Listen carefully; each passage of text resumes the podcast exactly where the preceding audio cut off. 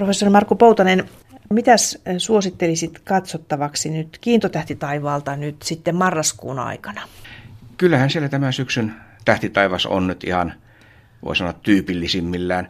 Tietysti ongelmana on se, että marraskuu on noin tilastollisesti ainakin niin vuoden pilvisimpiä kuukausia. Että vaikka pimeää yötä riittää ihan yllin kyllin, niin voi olla, että niitä selkeitä öitä ei kovin paljon ole.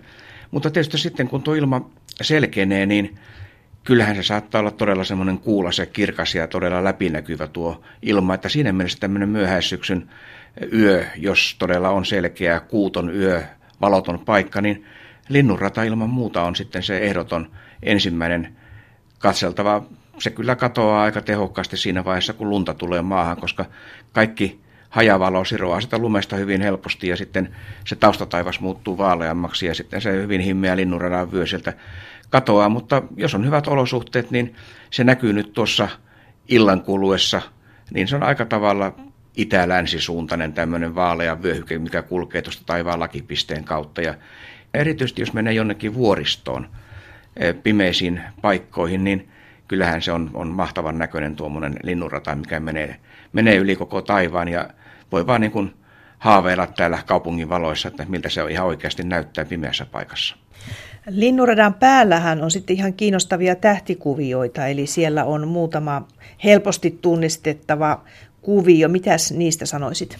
Kyllä joo, siellä on muutamia tämmöisiä oikeastaan aika helpostikin tunnettavia ja tunnistettavia. Että jos ihan suoraan katsoo ylöspäin pään päällä, siellä on semmoinen, riippuu kummin päin sitä katsoo, onko se W vai M, iso M-kirjain, Kassiopeia. Kassiopeia on tällä hetkellä tosiaan on ihan tuolla kohti suoraan pään päällä illalla ja se on keskellä sitä linnunradan vyötä, että se menee sitten siitä kumpaankin suuntaan. Ja itänpäin mennessä siellä löytyy Perseus, ja siinä Kassiopeen ja Perseuksen välissä on semmoinen pienen pieni tähtisykerro tai Perseuksen kaksoistähtijoukko, mikä nyt oikeastaan paljaan silmin, niin jos on hyvät silmät ja osaa katsoa oikeaan paikkaan, niin se näkyy semmoisena pienenä tuhruna, mutta Kiikarilla tai pienellä kaukoputkella se on todella komea kohde tämä kaksostähtijoukko. Siinä on kaksi tämmöistä pientä tähtijoukkoa ihan vierekkäin. Ehkä kiikari on melkein se paras katsottava. Sitten kun mennään vielä enemmän itäänpäin, siellä on ajomiehen kapella, on kirkas tähti ja sitten sieltä alkaa tullakin sieltä itäiseltä ja, ja tuota, kaakkoiselta taivaalta vähän myöhemmin illalla rupeaa nousemaan nämä talven tähtikuviot, Orion ja kaksoset ja niin edelleen, mutta ei vielä tuosta alkuillasta, vasta myöhään sitten tuossa vähän ennen puolta yötä. Ja vastaavasti sitten kun mennään tuolla länteenpäin sitä Kassiopeasta, niin sieltä löytyy esimerkiksi Joutsen. Joutsen on se, mikä näkyy tuossa jo heti alkusyksystä, näkyy etelätaivaalla, kirkas Joutsenen Deneb. Sitten sinne matalalle länteen alkaa painua eh, Lyran Vega. Et ne on tämmöisiä, mitkä on siinä linnunradan päällä kirkkaita tähtiä. Ja totta kai koko linnunrata, kun sitä katsoo esimerkiksi kiikarilla, niin sieltä näkee ihan valtavan määrän niitä yhä himmeämpiä ja himmeämpiä tähtiä. Että siinä mielessä kannattaa ihan tämmöistä sightseeingia tehdä tuossa linnunradalla, että katsoo vaan vaikka kiikarilla edes takaisin sitä ja ihmettelee niitä maisemia. Missä on seulaset, entiset seulaset, nykyiset plejadit? Ne on tuolla oikeastaan aika hyvin näkyvissä nyt syksyllä, pikkasen myöhemmin illalla ja tietysti tuossa kun mennään joulua kohti, niin yhä aikaisemmin illalla härän tähtikuvion suunnalla. Ja se, ne löytyy tuolta etelästä, etelän suunnalla kun katsoo, niin sieltä lähdetään vähän itäänpäin kaakossa, aika tarkkaan kaakossa, niin löytyy tuo härän punertava Aldebaran tähti. Aldebaranin ympärillä on sitten eh, Hyadien tähtijoukko, tämmöinen vähän auranmuotoinen himmelen tähtien muodostama kuvio, josta nämä plejadit eli seulaset, niin ne on siitä hieman tuonne ylöspäin ylä oikealle. Ja se on semmoinen minikokoinen otava. Eli normaaliolosuhteessa siellä näkyy tuommoinen ehkä viidestä kuuteen tähteä, mikä, mikä on pikkasen samannäköisessä muodostelmassa ja sykerössä kuin, kuin otava. Mutta eihän sillä otavan kanssa mitään tekemistä ole, mutta ne näkyy kuitenkin siellä, oikeastaan sitä voi käyttää tämmöisenä sekä olosuhteiden että näkökyvyn mittarina, että normaaliolosuhteessa normaali näyläinen kuusi kuutisen tähteä sillä ehkä näkyy, mutta sitten kerrotaan, että on hyvissä olosuhteissa ja todella hyvän hyvännäköiset ihmiset niin tuota, näkevät ehkä toistakymmentä tähteä siinä siinä, mutta se on aika harvinaista, että kiikarilla kannattaa sitäkin katsoa. Se on todella hienon näköinen kuvio, siellä näkyy jo kymmeniä tähtiä kiikarilla ja pienellä kaukoputkella vielä enemmän, että se on tällainen tähtijoukko, missä ne tähdet on syntyneet samaan aikaan samasta tähtien välistä pilvestä, mutta ne on sen verran nuoria, että ne eivät ole vielä ehtineet hajaantua ympäri taivaan, että ne on vielä aika lähellä toisiaan siellä ja sen takia se näkyy tämmöisenä kuviona tai tämmöisenä tähtijoukkona sitten tänne meille maahan. Eli ne ovat samasta alkuperästä lähtöisin nämä Plejadien tähdet?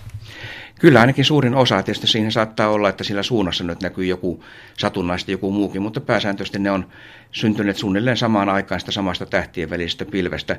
Vähän niin kuin kaikki muutkin tähdet, mutta esimerkiksi aurinko on se tähtijoukko, missä aurinko on syntynyt, se on sen verran vanha, että se on hajonnut ympäri taivaan, että niitä ei oikeastaan pysty sitten erottamaan ja näette, mitkä on niitä auringon sisaria, jotka on syntyneet samaan aikaan. Mutta Plejadit on, on tämmöinen hyvä esimerkki. Se Perseuksen kaksoistähtijoukko samalla tavalla, tuo herän eh, Aldebaranin ympärillä olevat hyadit on yhtä lailla tämmöinen samanlainen avoin tähtijoukko. Niitä on tuolla aika monen määrä ja, ja tuota, ne on sillä tavalla tietysti mielenkiintoisia eh, tutkimuskohteita, että me tiedetään, että ne tähdet on suunnilleen samanikäisiä, mutta ne on eri kokoisia, erilaisia, erityyppisiä ja silloin voidaan niin kuin seurata, millä tavalla ne tähdet kehittyy siellä, kun me tiedetään niiden ikä ja sitten tavallaan tiedetään, että ne on syntyneet samassa paikassa samaan aikaan ja suunnilleen samanlaisia ominaisuuksia, mutta koko on erilainen, niin siinä mielessähän nämä tähtijoukot on mielenkiintoisia tutkimusaihe, tutkimusaiheita ja tutkimuskohteita. Mainitsit myös tuon Perseuksen kaksoistähtijoukko, eli se on kaksi tällaista tähtijoukkoa. Onko ne, ovatko ne samantyyppisiä, tämmöisiä samaan aikaan syntyneitä? Kyllä ne suunnilleen samaan aikaan syntyneitä, että niitä, niitä löytyy täältä ympäri taivasta. Toiset on selkeämmin näkyviä, toiset eh, himmeämpiä, mutta että nämä on ehkä, voi sanoa, niin semmoisia, tässä syksyllä nimenomaan niin on helppo katsoa, tai oikeastaan tuo kaksostähtijoukko on itse asiassa aika hankala katsoa, kun se on ihan kohti suoraan tulla pään päällä, ja melkein täytyy sitten maata maassa selällään ja katsoa sieltä, että muuten, muuten menee niskat nurin.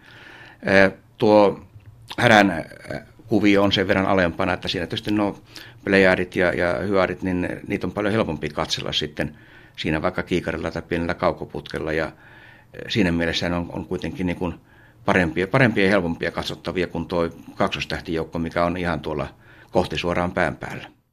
Tästä käy ilmi, että tähtitaivaalla on todella paljon, tuolla kiintotähtitaivaalla paljon nähtävää. Entäs planeettataivaalla, minkälainen on marraskuu planeettojen osalta? Eh, alkaa pikkuhiljaa parantua. Tämä syksy on ollut aika aneemista sen suhteen. Ei sillä iltataivaalla vieläkään. Siellä on Uranus ja Neptunus, mitkä on niin himmeitä kumpikin, että ne vaatii ihan kunnolliset hakukartat ja, ja kaukoputken käytännössä, että ne sieltä löytää. Mutta sitten tuossa tota, kuun loppupuolella alkaa Venus näkyä.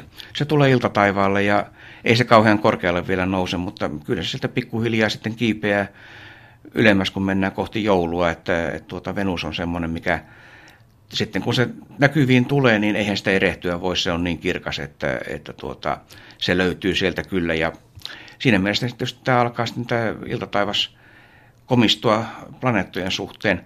Mars näkyy myös iltataivaalla, mutta se on aika matalalla ja himmeä, että sitä ei, ja se laskee sitten jo iltayöstä, niin Mars löytyy sieltä kyllä, mutta se aika hyvin täytyy tietää, missä se on.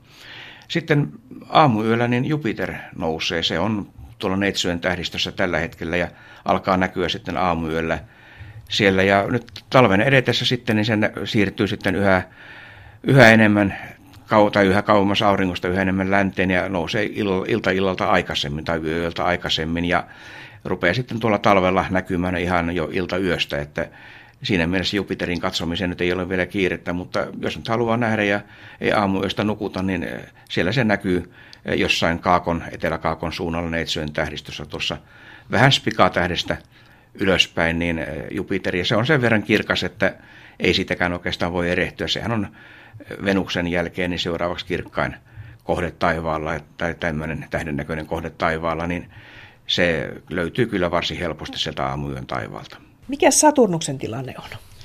Se on siellä auringon suunnalla niin hyvin, ettei sitä oikeastaan näe sen paremmin iltataivalta kuin aamutaivaaltakaan. Että kyllä se tuolla sitten myöhemmin talvella rupeaa näkymään taas aamuyöllä. Että Saturnus on kyllä se on aika alhaalla jää Suomesta, että, että ei sitä kauhean hyvin näe ennen talvenakaan, mutta kyllä se sieltä näkyvin tulee taas aamutaivaalle. Marraskuussa on tähdenlentoja, leonidit lentävät, eli joka kuukausi meillä on joku tähdenlentoparvi tai ehkä useitakin, mutta nyt on siis ainakin leonidit Kyllä niitä joka kuukaudelle riittää muutama. Suurin osahan niistä on sellaisia, että niitä on muutama tähdenlento tunnissa, jos sitäkään. Ja ei niitä sillä tavalla kauheasti erota. Ne täytyy sitten vaan näiden tähdenlentojen suunnasta, kun niitä rekisteröi sitten, niin tuota pystyy päättelemään, mistä ne tulee. Jos siellä on semmoinen parvi, tiedetään, että tuolta suunnalta ne tulee, niin ne tähdenlennot sitten voidaan jäljittää siihen, että niitä on muutamia tähdenlentoparvia, mistä tulee niitä tähdenlentoja niin paljon, että ne on sillä tavalla näyttäviä. Nämä Leonidit tänä vuonna, niin ei tässä ole mitään oikeastaan erityistä odotettavissa. Niillähän, Leonidillahan on tämmöinen mielenkiintoinen 33 vuoden jakso. Eli se aktiivisuus aina ryöpsähtää noin 33 vuoden välein niin, että saattaa tulla tuhansia tähdenlentoja tunnissa. Ja nyt tämmöisen normaali aikana, niin niitä on ehkä kymmenkunta tähdenlentoa tunnissa, että eihän siellä kauheasti niitä ole. Ja tämä viimeinen aktiivisuusvaihehan oli tuossa noin 15 vuotta sitten 2000-luvun alkupuolella. Ja, ja nyt saadaan vielä seuraavat 15 vuotta odottaa, että tulee tämä varsinainen Leonidien seuraava maksimi. Mutta siellä on tämmöisiä, välillä tulee vähän tämmöistä aktiivisuuden lisääntymistä. Nyt tälle vuodelle kyllä ei niin odoteta mitään, mutta aina kannattaa katsella. Että se on tuossa, tuossa kuitenkin niin tämän kuun puolivälin paikkilla 17. päivä on se maksimin laskettu ajankohta, mutta tähän parveen kuuluvia tähdenlentoja kyllä näkyy melkein koko kuukauden, että niitä on harvakseltaan siellä, mutta se maksimi on silloin heti, heti tämän kuun puolivälin jälkeen ja siellä voi olla semmoinen kymmenkunta tähdenlentoa tunnissa, että niitä ei kauheasti näe. Ja sitten tietysti tänä vuonna on se ongelma, että kuu haittaa sitten havaintoa, että kuu on sillä aika lähellä täyttä kuuta tuohon aikaan ja ja sitten se tietysti valaisee sen taivaan ja ei niitä tähdenlentoja niin hyvin näe, kun se täysikuu siellä möllöttää korkealla taivaalla. Että, ja varsinkin aamuyöstä, kun, kun näitä leonideja nyt sitten tänä vuonna voisi näkyä parhaiten, niin kyllä se kuu on siellä häiritsemässä. Siinä mielessä tämä vuosi ei ole mikään kauhean hyvä leonidivuosi. Mitä sinä lentelee näissä leonideissa? Mitä ne ovat ne kappaleet? Mistä ne ovat syntyisin? No se on, tuota, on tämmöinen kometta kuin Temple Tutle, mikä, mikä, mistä on lähtenyt tätä tavaraa. Näistä kometoista, kun ne kiertää aurinkoa, ne on tämmöisiä soraa- ja jääkasoja. Sieltä parhaimmillaan lähtee tuommoinen rekka-auto lastillinen sitä soraa joka sekunti. Ne jää siihen kometan radalle ja kun se rata on sitten sellainen, että se leikkaa maan rataa, niin maa kulkee sitten aina joka vuosi tämmöisen kivisoraa tihentymään läpi ja silloin me nähdään näitä tähdenlentoja. Ne on tuommoisia eh, suurin osa hiekanjyvän kokoisia murusia, mitkä osuu ilmakehään ja palaa siellä ja ne näkyy tähdenlentona. Ja sen takia ne tähdenlentoja sitten näe tämmöistä tähdenlentoparvesta kuin hyvin lyhyenä aikana, eli ne muutaman päivän ajan, kun se maa on kulkenut sen soraavanaan poikki. Eh, mutta tämä Leonidien eh, tähdenlentoparvi on sillä tavalla erikoinen, että tämä on ilmeisesti sen verran nuori vielä, että se soraavana ei ole sillä tavalla ehtinyt hajaantua sinne ympäri rataa, vaan se on, on tämmöisenä klimppinä. Niin, että aina sen 33 vuoden välein niin maa osuu siihen tiheämpään kohtaan ja silloin näkyy, näkyy paljon näitä tähdenlentoja. Ja nyt taas on se vaihe, kun se tiheän osa jossain muualla ja me kuljetaan vähän tämmöisen harvemman osan läpi ja silloin niitä näkyy vain vähemmän. Ja, ja monet muut tähdenlentoparvet, niin, niin se on hajantunut tasaisesti pitkin sitä rataa ja me nähdään sitä joka vuosi suunnilleen saman verran, että siellä ei ole tämmöisiä aktiivisuusmaksimia, niin kuin, niin kuin tässä Leonideissa on, on aina silloin tällöin. Mielenkiintoista se, että on noin tarkkaan laskettu se, että mennään tuommoisen klimpin läpi välillä ja välillä semmoisen harventuneen osan läpi, että kaikki tiedetään niin tarkasti ja se periodin pituus tiedetään. Kyllä tietysti Leonidit on kuitenkin, se on sillä tavalla niin selkeästi erottuva, että, että kun se vuosi vuodelta sitä seurataan, niin pystytään sitten näkemään. Kyllähän tämä 33 vuoden jakso aika pitkä on, että se vaatii pitkän ajan ennen kuin sen pystyy sitten todella selvästi laskemaan, että se on tämä, mutta kyllähän kun tätä on vuosisatoja on havaittu näitä tähdenlentoja, niin sillä tavalla sitä havaintoaineistoa on tullut ja sitä kautta sitten saatu laskettua näitä ja tietysti sitten nykyään auttaa aika paljon tämmöiset tietokonesimulaatiot ja, ja vastaavat, millä pystytään sitten ikään kuin simuloimaan ja, ja ennakoimaan, että mitä tapahtuu. Ja aika hyvin ne oikeastaan nämä ennustet osuu kohdalleen sillä lailla, että, että välillä ennustetaan, että nyt tulee tiheämpi kohta siellä ja, ja nähdään enemmän tähdenlentoja. Välillä ennustetaan, että nyt ei tänä vuonna ole mitään erityistä. Ja kyllä tuntuu, että aika hyvin se nykyään osuu kohdalleen sitten myös tämä ennuste. Sitten on mielenkiintoinen asia. On tulossa jälleen komeettoja. Ja tänä vuonna jo. Siis loppuvuodesta ei, on, onko jo marraskuussa? marraskuussa kyllähän siellä, joo, komettoja on koko ajan, mutta tuota, näissä nyt on oikeastaan tuossa, kun katselin tuota komettalistaa, mitä nyt on odotettavissa, niin se oli yllättävän paljon semmoisia, mitkä on harmittavasti juuri tuossa ei ihan paljon silmin näkyviä. Että oikeastaan sieltä ei ole mitään semmoista tulossa, mitkä nyt olisi tämmöisiä odotettavissa olevia isoja, hienoja ja paljon silmin komeasti puolen taivaan yli ulottuvia. Nämä on tämmöisiä pieniä tuhruja ja utuläiskiä, jotka hyvin todennäköisesti niin kaikki on, on tämmöisiä, mitkä vaatii kiikarin. Mutta toisaalta taas kuitenkin ne on niin kirkkaita, että ne näkyy kiikarilla, koska valtaosahan näistä jää niin himmeäksi, että niitä oikeastaan harrastajan välineellä ei pysty kunnolla havaitsemaan tai vaatii aika ison kaukoputken tai, tai valokuvaamisen tai jotakin. Mutta siellä on nyt kuitenkin tuommoista kolme, neljä tai jopa viisi tämmöistä ensi, ensi kevääseen mennessä tulevaa ja lähestyvää komettaa, mitkä on tuolla viidennen, kuudennen magnitudin paikkeilla kirkkaimmilla, mikä tarkoittaa sitä, että ne on juuri ja juuri näköky- tämmöisen paljan silmin näkökyvyn rajoilla hyvissä, hyvissä olosuhteissa. Mutta käytännössä voi sanoa, että ei niitä kauhean helposti paljan silmin vielä tuon kirkkauksissa näe, että se vaatii kyllä sitten oikeastaan kiikarin ja, ja vaatii sillä tavalla hakukartan, että osaa sitten oikeasta suunnasta lähteä etsimään, että ne on kiikarilla katsottuna ne on tämmöisiä pieniä tuhruja ja utuläiskiä siellä, että eihän se mikään valtavan komea ilmestys ole, mutta kyllä ne sieltä omaa mielenkiintoista niitä etsiä sieltä taivaalta. Kyllä niille ihailijoita löytyy, siis varmasti jotkut valokuvaajat, harrastelijavalokuvaajat haluavat ikuistaa ne, luulen, että tällaisia löytyy. Kyllä, ja, ja nimenomaan valokuvaaminen on se varmaan se melkein helpoin tapa kyllä ainakin mitä oma kokemus on se, että, että aika usein kun tietää suunnilleen missä päin se on, ottaa valokuvia siltä alueelta, niin ensimmäisenä sitä valokuvasta löytyy, kun että sen löytää sieltä sitten kiikarilla tai, tai paljan silmin. Ja se tietysti johtuu siitä, että nämä nykyiset kamerat on niin hyviä ja ne kerää valoa, että siellä jo aika lyhyelläkin valotuksella niin siihen e, saa paljon himmeämpiä tähtiä kuin mitä paljan silmin näkyy. Ja, ja sitten tämmöinen tuhru siellä, niin se erottuu todella hyvin tähdistä että, ja, ja aika usein värinsä puolesta, niin se saattaa olla tämmöinen vihertävä tai selkeästi niin kuin tähden väristä poikkeava. Ja kun tähdet on sitten kuitenkin aika pistemäisiä siinä ja sitten on yksi tämmöinen pörrönen otus siinä jossain kohtaa kuvaa, niin kyllä se sieltä yleensä erottuu. Erottuuko se sen pyrstönsä takia, koska se pyrstöhän valaisee sitten tietysti myös auringonvaloa se heijastaa, vai erottuuko se jostain muusta syystä sitten se kometta siitä? Siis kun, kun se liikkuu, niin sehän tietysti liikkuu niiden kiintotähtien suhteen siellä taustalla. Kyllä tietysti nämä valotusajat nyt normaalisti on niin lyhyitä, että siinä ajassaan se ei oikeastaan tähtien suhteen, suhteen ehdi juurikaan liikkua, että puhutaan niin kuin muutamista tai muutamista kymmenistä sekunneista, mitä sitä kuvaa valoteta, että siinä, siinä se ei näy, mutta tuota, oikeastaan nämä kirkkaimmat, niin kyllähän niistä sitä pyrstöä tulee, mutta se pyrstö on sitten taas jo, usein se on taas paljon himmeämpi, että oikeastaan se on se varsinaisen kometan ytimen ympärillä oleva tämmöinen halo tai, tai tämmöinen pyöreä alue, missä sitä kaasua on enemmän, ja se on se kometan kirkkain osa. Ja se on yleensä se, mikä näkyy. Ja sitten jos se on pikkasen kirkkaampi, sitten siellä saattaa alkaa sitä pyrstön tynkää näkyä, ja tietysti mitä pitempään valottaa, mitä, mitä paremmin pystyy sen kuvan ottamaan, niin se on aika usein vaatii jo seurantalaitetta siinä vaiheessa, niin että jos sen pyrstön haluaa kokonaan saada näkyviin, mutta tuommoinen ihan paikallaan olevalla kameralla ja sopivaan suuntaan sinne kuvaamalla ja tuommoisen ehkä puolen minuutin valotusajalla, niin kyllä sen tuollaisen kuudennen, seitsemännen magnitudin kirkkauksisen kometan saa sinne kuvaan aika nätisti tulemaan niin, että se, kyllä sen sieltä löytää ja sitten voi yrittää zoomalla vähän lähemmäs ja, ja ottaa sitten vähän erilaisia kuvia, mutta että kuvaaminen on ehkä se helpoin tapa sitten löytää tämmöinen himmeä kappale. Otetaanko se kuva suurimmalla aukolla ja laajakulmaobjektiivilla vai millä sen nyt varmistetaan, että se tulee sinne kuvaan? No suurimmalla aukolla kyllä kannattaa ottaa, että saa, saa tuota, mahdollisimman paljon valoa.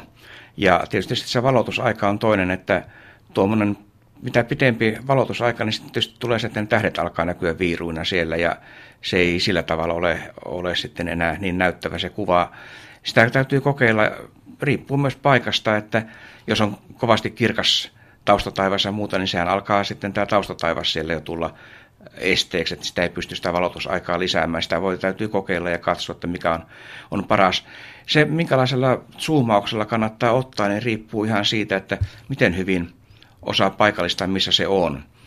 Ja tietysti tuommoisella laajakulmalla, jos ottaa, niin ongelmana on se, että se on hyvin pieni siellä ja sitä ei välttämättä löydä. Että ehkä tuommoinen normaali objektiivi tai pikkutele saattaa olla semmoinen paras, jos on nyt aika hyvä käsitys siitä, että missä kohtaa se on. Että se kannattaa tähtikartan avulla yrittää hara, hara, haravoida ja haurukoida, että kamera on suunnilleen oikeaan suuntaan ja silloin, silloin se tulee. Ja tietysti sitten jos mennään tuonne ihan tuommoisiin teleobjektiiveihin tai pitkin zoomeihin, niin sitten ongelmaksi tulee se, että se täytyisi todella olla suunnattuna juuri siihen oikeaan suuntaan ja että se komenta todella on siinä kuva-alueella, että se on sitten jo siinä vaiheessa täytyy aika tarkkaan tietää, missä se on, mutta jos sitä lähtee etsimään, niin pikkasen laajempi taivaan alue, mutta ei sitä tuollaisella laajakulmalla kannata ottaa, koska se on, se on taas ihan liian laaja sitten. Nyt siis marraskuussa tapahtuu sama kuin lokakuussa, eli kuu peittää Hyadien tähtijoukon tähtiä jälleen kerran. Kyllä, se on aina muutaman vuoden välein niin tuo kuun rata, kun se vähän kääntyy ja vaihtuu, niin aina välillä on juuri tämmöinen periodi muutaman kuukauden ajan, jolloin aina kerran kuukaudessa kuu kulkee sitten juuri sitä härän tähdistön Aldebaranin läheltä tämän Hyadien joukon läpi. Ja joka kuukausi sitten, niin siellä on muutamia näitä Hyadien joukon tähtiä, mitkä peittyy sitten kuun taakse. Tässä kuussa niin ongelmana on se, että tämä tapahtuu juuri täydenkuun aikaan. Ja se on oikeastaan aika haasteellinen aika silloin, koska sitten se kuu on niin kirkasta, niitä himmeitä tähtiä ei sitä helposti näe, että miten ne katoaa sinne kuun reunan taakse. Että kaikkein hienoin aika on juuri silloin, kun on tämmöinen kuun ensimmäinen neljännes, eli, eli ne peittyy sellaisen kuun pimeän reunan taakse. Ja se on todella näyttävä sillä tavalla, että kun se tähti vaan yhtäkkiä näyttää katoavan siitä, kun, kun se joutuu sinne kuun pimeän reunan taakse. Ja tässä tietysti nyt, juuri nyt ei, ei sitten tämmöistä tilannetta nähdä, mutta jos tuossa keväämällä vielä on tämmöistä, tai sanotaan kun talvi etenee, niin, niin tuota, jos siellä on tämmöisiä peittoja, niin silloin kuu on nyt eri vaiheessa, kun se tulee tuohon hyödien kohtaan, esimerkiksi joulukuussa jo ja tammikuussa seuraavan kerran, niin silloin voi olla tämmöinen vähän otollisempi tilanne, mutta se täytyy katsoa sitten siinä vaiheessa tämän sen kuun kuukauden ennusteista, että millä, mitkä tähdet sieltä peittyy. Onhan siellä joka Jatkuvastihan niitä tähtiä peittyy kuun taakse, kun kuu kulkee radallaan tuossa, mutta suurin osa niistä on niin himmeitä, että ei ne paljon silmin näy, tarvitaan kaukoputki. Et siellä on aina muutamia tämmöisiä kirkkaampia tähtiä. Tämä Härän Aldebaranhan on yksi näitä kirkkaimpia kuun taakse peittyviä tähtiä. Sekin aina sattuu silloin tällöin. Ja, ja se on ehkä se kaikkein, kaikkein tämmöinen hienoin näkymä sitten, jos sitä Aldebaranin peittoa joskus onnistuu näkemään. Alkusyksystä on ollut paljon revontulia taivaalla. Niitä alkoi näkyä jo elokuussa. Siis onko niitä odotettavissa nyt marraskuussakin edelleenkin? Kyllä niitä ainakin tässä lokakuun aikana oli vähän harva se yö tuntuu olleen. Nyt me ollaan siinä vaiheessa, että auringon aktiivisuus on pienenemässä koko ajan ja siinä mielessä tämä revontulien todennäköisyys myös vähenee. Mutta toisaalta taas sitten tämän vähenevän aktiivisuuden aikana siellä on näitä voimakkaita purkauksia auringosta, mitkä taas aiheuttaa näitä voimakkaita ja hienoja revontulia, ja niitä on nyt ollut tässä syksyn aikana useampaan kertaan. Ja tietysti se, että jos taivas on selkeä ja on illalla ulkona, katsoo tuonne pohjoiselle taivaalle, niin eh, joka kerta kannattaa yrittää katsoa, että näkyykö sille niitä revontulia. Ja tietysti mitä pohjoisemmassa mennään, kun mennään tuonne Keski-Suomeen, mennään Lappiin saakka erityisesti, niin silloinhan niitä näkyy jo, voi sanoa, että melkein jos ei joka yö, niin joka toinen yö tämmöisenä selkeänä yönä, niin näkyy ainakin jonkinnäköisiä revontulia.